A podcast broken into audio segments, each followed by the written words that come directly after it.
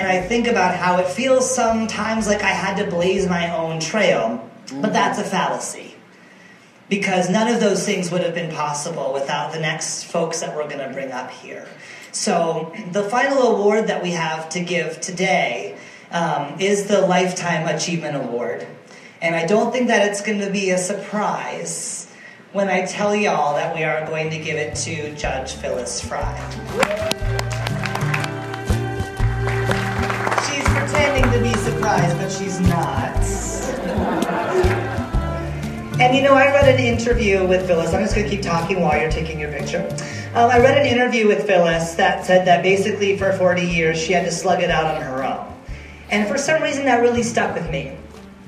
Because I know that Phyllis slugged it out on her own so that the rest of us who are going to come along 20 years later wouldn't have to. So that people like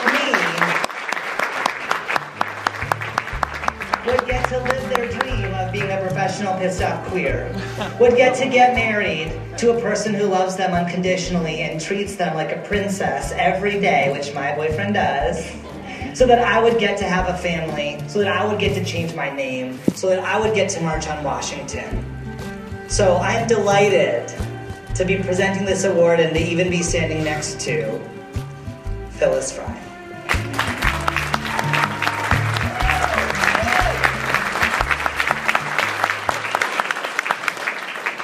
Well, you did surprise me, actually, and I thank you. I did do a lot of slugging out, but there were two people early, early, early on that if I had not had their help and assistance, I wouldn't have made it. Uh, first is my wonderful wife, Trish.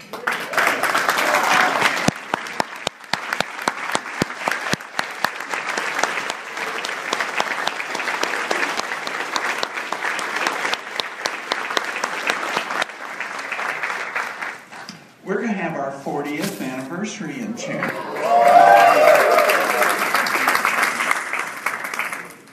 Back in the 70s, when uh, I went full time and lost uh, my engineering career, I was blackballed from engineering.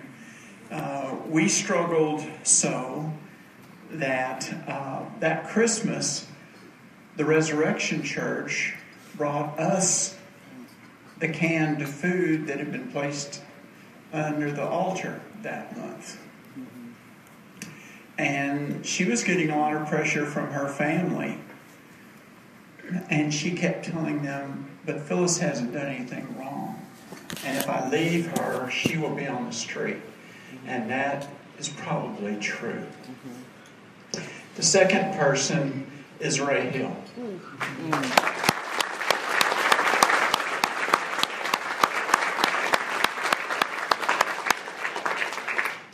Back in those days, uh, I was subject to arrest, as you know.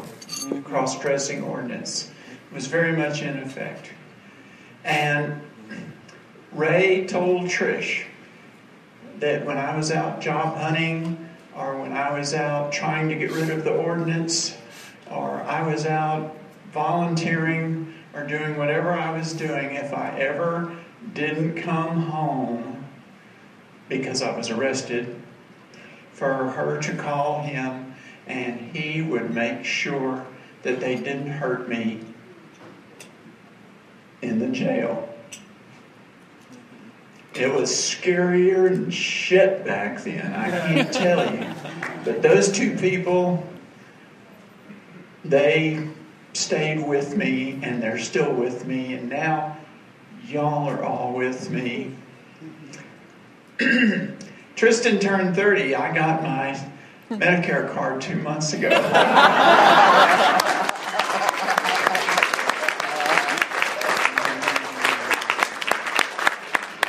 I honestly didn't think at that time I was going to live to be 30, but uh, I plan to be around for a lot longer time. I'm just so excited about this community because. Uh, you honor me, you love me, but you just don't need me anymore. If something happens, you're going to go on. That's what's so exciting. You're going to go on. You have matured. You have reached a plateau. This is going to happen. It's going to happen in Austin. It's going to keep happening in Washington. Uh, hopefully, after this wonderful president of the United States we have, we're going to get another one. I hope she runs.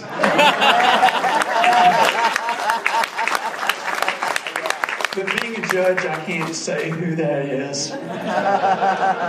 There's a lot of things I can't do anymore as a judge, but uh, it is a real honor to be a Your Honor once a week on the city bench, and um, it's been a, it's been a fun life, uh, and I hope it continues. But anyway, give Trish a hug, give Ray a hug, and give yourselves a hug. Thank you.